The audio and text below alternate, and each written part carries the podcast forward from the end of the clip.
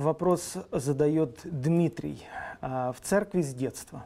Но последние два года оказался вне церкви по причине самоуправства пастора. Опять это слово «само».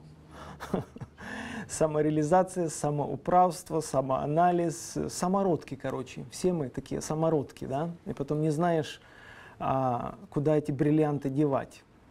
На протяжении этого времени не могу найти общину для себя – мало общения с христианами, из-за этого, можно сказать, какой-то период изоляции. Понимаю, что идеальных церквей нет, но видя происходящее в церквах, не могу принять такого.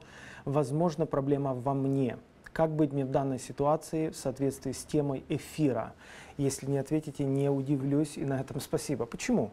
Дима, а, вы частично сами ответили, просто вы а, должны найти в себе мужество если это правда, что вы вот во второй половине своего вопроса ответили, дальше надо действовать. Дима, я говорю сейчас очень важные вещи. Мудрых людей от, скажем, людей глупых отличает совсем немногое. Кстати, незнание. Не то, что один знает что-то такое. Допустим, я сейчас такое что-то знаю, в отличие от вас, Дима.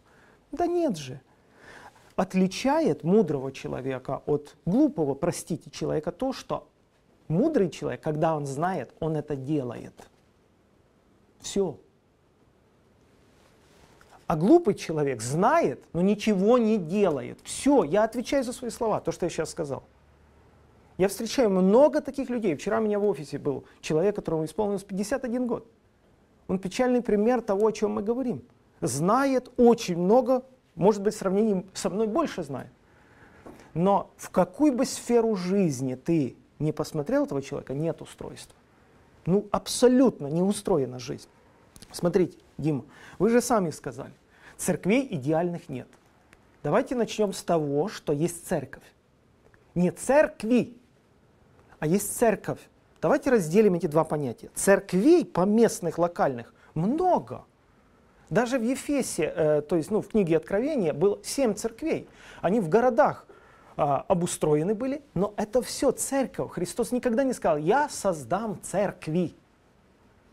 Он сказал, я создам церковь. Попытайтесь провести э, линию и понять разницу между церквями и церковью.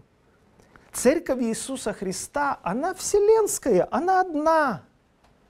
Он не многоженец, Христос. У него одна невеста и одна жена.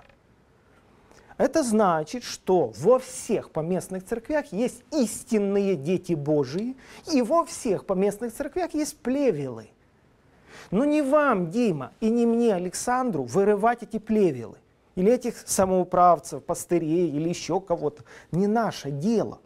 Потому что с вашей колокольни кажется, что пастор самоуправец – но это не ваше дело. Христос даже апостолам не разрешил пойти вырывать, потому что вы повредите пшеницу. Мы как уже увлекаемся вырывать, то мы уже так очищаем церковь, что не знаю, или останется что-то там.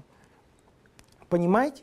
Посмотрите на нашу позорную историю церкви когда брались очищать там Иерусалим от варваров и от э, язычников и от мусульман и освобождать гроб Господень, дошло до резни, насилия, убийства. Потому конца этой ревности нет. Конца этой ревности не будет. Нас никто не уполномочил очищать церкви поместные. Нас Христос уполномочен составлять церковь свою, быть церковью. Потом вопрос я переворачиваю и спрашиваю, вы, Дима, церковь? Вы церковь Иисуса Христа. Если вы церковь, вы должны быть в общении с церковью, вы должны быть частью организма. Кто сказал, что мы можем найти идеальную поместную церковь? Это крайне неверный взгляд.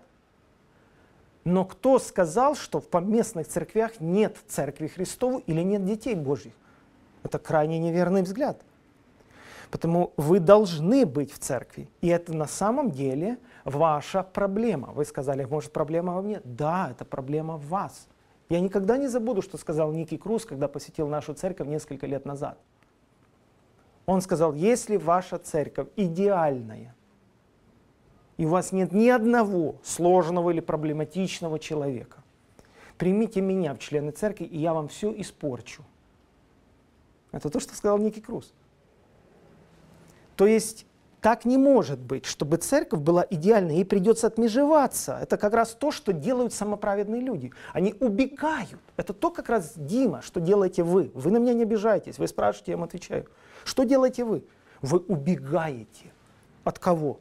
От хороших людей? От хороших не убегают, к хорошим бегут. То есть все люди у вас плохие. Церкви плохие. Нет ни одной в регионе церкви достойной вас, Дима. Понимаете? Это явно проблема в вас. И вам нужно глубокое внутреннее покаяние и понять, что вы без церкви не сможете, а церковь без вас сможет. Потому у вас серьезная большая проблема.